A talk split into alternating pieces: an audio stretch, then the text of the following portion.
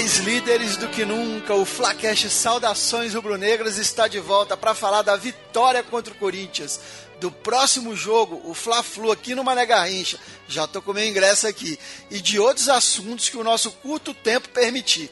Afinal, são sempre 15 minutos o nosso podcast. E é Então tem que ser tudo bem corrido.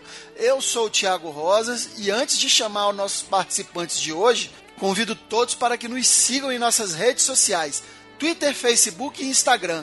É o arroba FlacashSRN. Fácil de achar, gente. Procura a gente também no seu agregador de podcast e assina o nosso feed. A gente está no iTunes também. Avalie a gente lá com cinco estrelas para colaborar com a nossa divulgação. Além disso, estamos também no SoundCloud, no TuneIn. Ou seja, você acha a gente em tudo que é lugar, não tem desculpa. Corre lá. E eu começo chamando aqui diretamente do Rio de Janeiro, Jefferson Montenegro, recuperado no Maracanã, Jefferson. E aí, gente, tudo bem? Quem tá falando é o Jeff. E cara, pelo menos o Flamengo tá mantendo um equilíbrio. Continuamos na liderança. Temos aqui também direto de Brasília, Felipe Cordeiro. E aí, Felipe? Saudações rubro-negras. Hoje teve um jogo aí de duas seleções, mas vamos comentar hoje da seleção que importa pra gente, que é o Mengão. Verdade, Felipe, bem lembrado. Dois jogos de seleção hoje. A Selemengo, líder do campeonato, e mais cedo tivemos o 3 a 0 da seleção, né? Opa, peraí, café. 3 a 0 da seleção peruana na Arábia Saudita, 2 de Paulo Guerreiro, comemorando sua ida para a Copa do Mundo. E para completar o time diretamente do Rio de Janeiro, o André Zotez. Fala, André, beleza? Saudações rubro-negras. Eu não quero saber de gol de Neymar, eu quero saber do gol do Viseu. Flamengo líder isolado. Muito bom, André. É isso aí, então vamos começar, gente. Vai começar, vai começar, vai começar, vai começar, vai começar. Flamengo! E já vou começar mandando uma pergunta na lata pro nosso estagiário Maurício Manieri. Barbieri, diz aí, você acha que já está efetivado ou não? Olha, eu acho que trabalhar numa equipe do porte do Flamengo, né? Que é a maior equipe do Brasil, é um teste diário. Mas, Barbieri, a, a gente está muito feliz em falar com você, cara. No programa passado a gente falou aqui com o Diego e, e fico feliz que vocês todos estejam apoiando toda essa mídia independente, né, alternativa que fala do Mengão, o, o Flacast Saudações Rubro-Negras está começando agora, uma geração nova aí de podcasters. Temos também o podcast parceiro, que é o Sempre Flamengo, que é excelente. Tem lá o Flamengo Cast do Matheus Gonzaga. Como é que você vê esse nosso apoio? O apoio desses podcasts nessa fase tão boa do Flamengo? Tá ajudando muito? Não sei, acho que é difícil responder essa pergunta, até porque eu acho que tem uma geração jovem, muito competente aparecendo. Eu acho que demonstra a mentalidade, a atitude com que todos estão é, imbuídos em buscar o objetivo em prol do Flamengo. Eu acho que isso ajuda a equipe, né? A gente fica até meio emocionado de um elogio vindo assim direto do técnico do Flamengo, sabe? Barbieri, desculpa se a gente chama você às vezes de estagiário, é brincando, sabe? A gente está começando também, assim como você. Erramos muito e sabemos da dificuldade de um início de um trabalho, né? Estamos passando por isso, assim como você aí no Flamengo. Mas o seu reconhecimento prova que o Flacar e Saudações Rubro-Negras está no caminho certo. São mais de mil seguidores no Facebook, 800 downloads, tem o Twitter, Instagram. A nação realmente é fantástica que nós possamos crescer juntos, Barbieri. Não é não, Felipe? Opa, valeu, Barbieri. Desse jeito aí, você tá ganhando a confiança também na galera do Flacast. Pode continuar até depois da Copa. Valeu aí. Mas para não falar que a gente tá aqui só babando ovo do time, do técnico, vamos falar das atuações individuais. A gente vai falar do melhor e do pior em campo, na opinião de cada um aqui da bancada. E a gente vai começar pelo pior em campo. E não tem si nem dó, perdeu gol é o pior.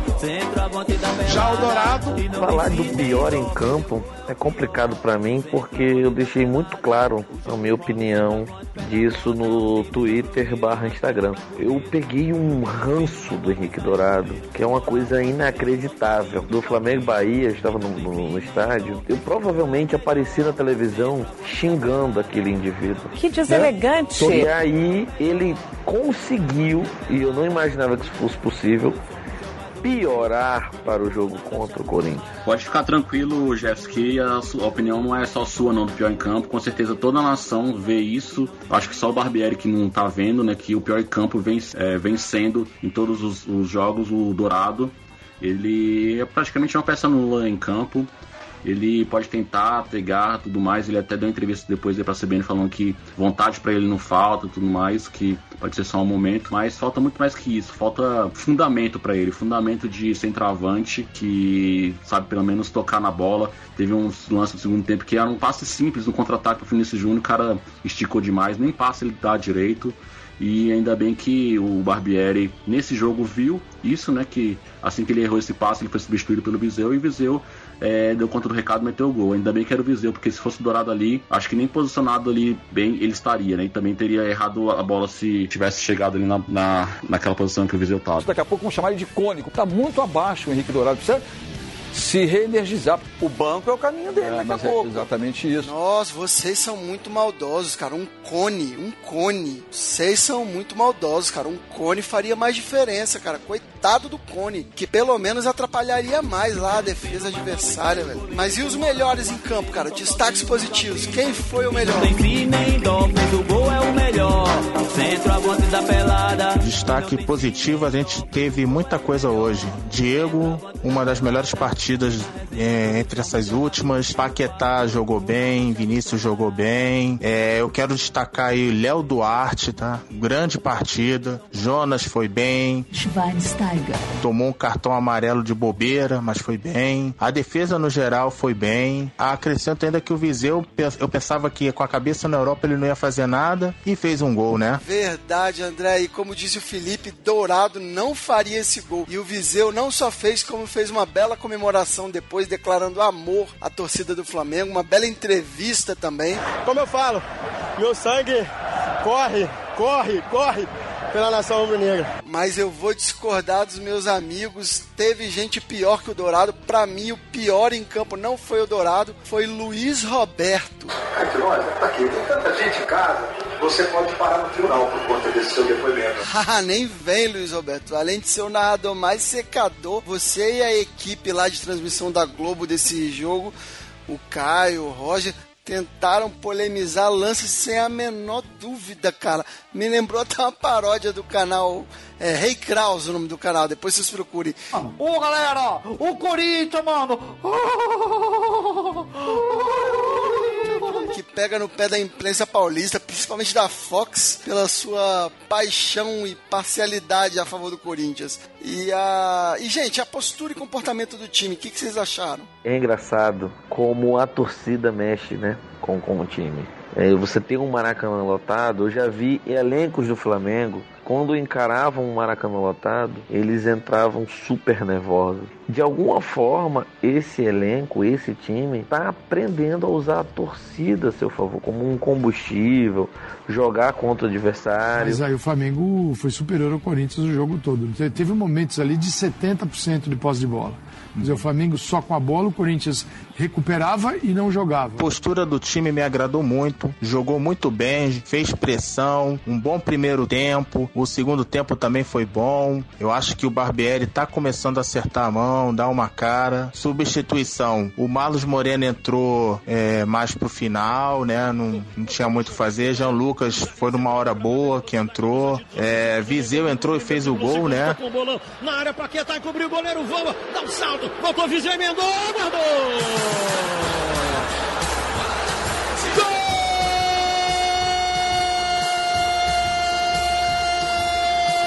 Gol do Flamengo!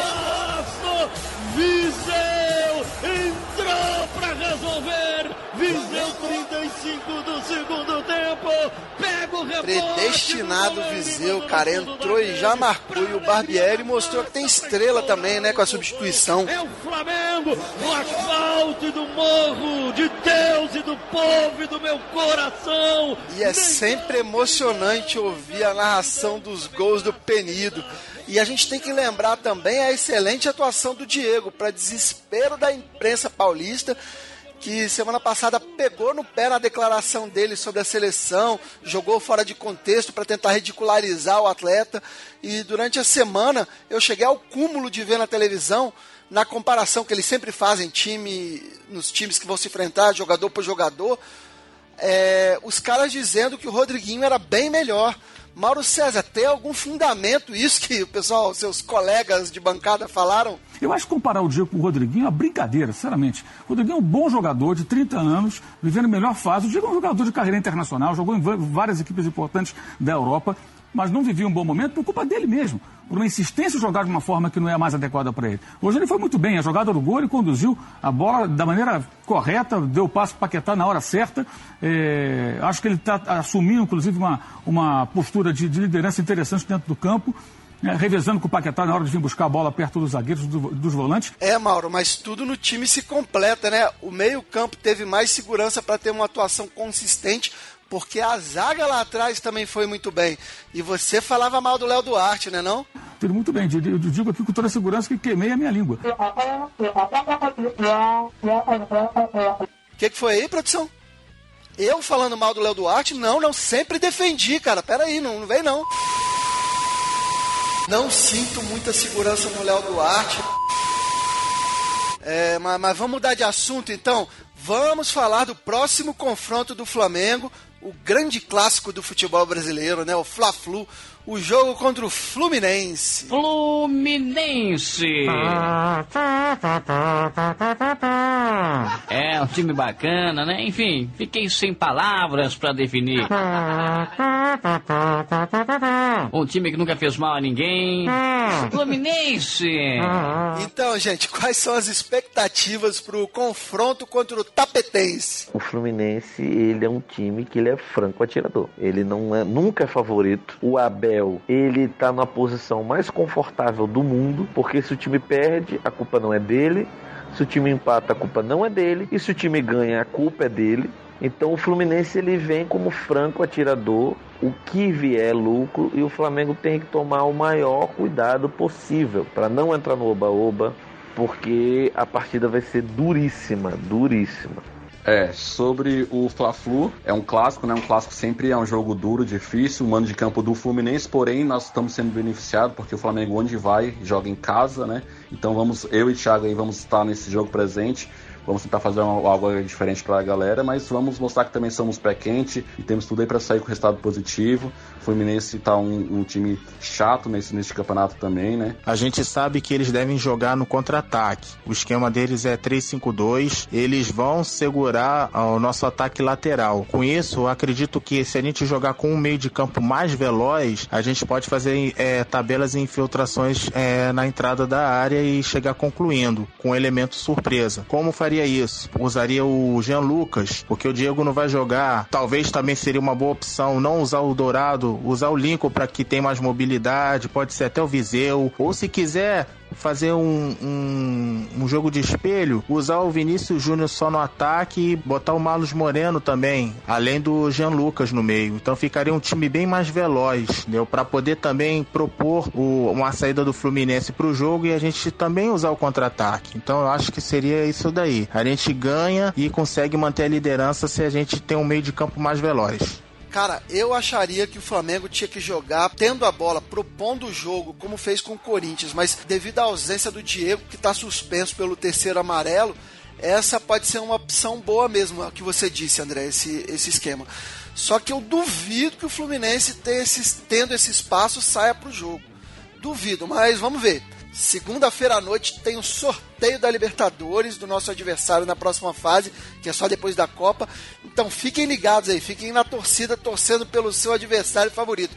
Quem será que a gente vai pegar? De repente você ouvindo a gente aí já sabe quem vai ser o nosso adversário. Então conta pra gente aí se você gostou ou não, porque hoje a gente vai ficando por aqui. Eu vou me despedindo aqui do Jefferson. Valeu, Jefferson. E por hoje é só, pessoal. É, feliz, estamos todos felizes com a manutenção da liderança. Eu voltei para o Twitter, voltei para o Instagram. Segue lá, arroba no Twitter e arroba no Instagram. É, eu tô sempre postando lá umas besteiras, falando as coisas, vou botar umas imagens também. E tem o meu outro podcast, podcast de música, que é o É Sustenido. E a gente indica umas músicas lá, fala umas besteiras também lá também. Me despeço aqui também de André Zotez. Valeu, André. Então é isso. Agora é Fla-Flu. Espero que o Thiago e o Felipe deem sorte, assim como a família do Jefferson e ele deram no jogo contra o Bahia. Assim como eu, minha esposa Flávia e meu pai também demos sorte na despedida do Júlio César. Abração aí, pessoal. Obrigado. Enquanto isso, siga o líder. Me despeço também de Felipe Cordeiro. Valeu, Felipe. Vamos buscar mais três pontos aqui no Mané Garrincha em Brasília, mostrar que os brasileiros também são pé quente. Então siga a gente nas redes sociais, Flacast SRN, Twitter, Instagram, Facebook. Confere lá também o meu outro projeto lá, liketour.com.br, liketourbr, em todas as redes sociais lá que fala um pouquinho sobre viagem. É isso aí. Confiram também o outro podcast do qual participo, é o Papo Canela. Lá você tem análise de todas as rodadas do Brasileirão no projeto que se chama Rodada Brazuca, que às vezes pega um pouco no pé do Flamengo, eles perseguem um pouco, tal qual a imprensa paulista, eles perseguem o Mengão. Pô, eu sei que isso é uma dor no meu coração falar bem do Flamengo, né? Mas essa perseguição dos antes só nos dá mais força. E força também nos dá a galera que nos apoia aqui no Flaquete Saudações do Bruno Negras. Aquela galera que a gente vai lembrar aqui agora no momento. Aquele abraço. Alô, torcida do Flamengo, aquele abraço. Aquele abraço para Henrique Lopes, lá do Like Tour, corintiano, que agora vai ter que ouvir o Flacash. Pra Laninha, amiga do André Zotez, para todo o pessoal dos grupos de WhatsApp do Mengão, pro Edilson lá da comunidade do Flamengo, uma torcida que dá sempre aquela força pra gente, pra Aldair Moser, Fábio Luciano, Angelim, Gamarra, Juan e todos os zagueiraços que já passaram pelo Mengão, gente. Aquele abraço, saudações rubro-negras. E para terminar o programa de hoje, eu deixo vocês com o som rubro-negro do flamenguista fanático, cara. Ele demais, ele já foi. Pouca gente lembra, ele já se foi. Infelizmente, pouca gente lembra o quanto ele era torcedor do Flamengo. Ele mesmo, Vando, o rei do Brega, aqui com a música que tem simplesmente o nome Mengo. Saudações rubro-negras. Quem é que faz a alegria do povo? Sacode galera, tem Mengo de novo. Quem é que faz a alegria do povo? Sacode galera, tem Mengo de novo. Meu Deus, meu peito vai explodir, meu Deus, é muita emoção. Esse preto, esse vermelho sacodem meu coração. Sou forte, fraco, oprimido. Sou rico, pobre, sou povo. Eu sou delírio, sou massa. Raças de amor. Brilho, força e magia.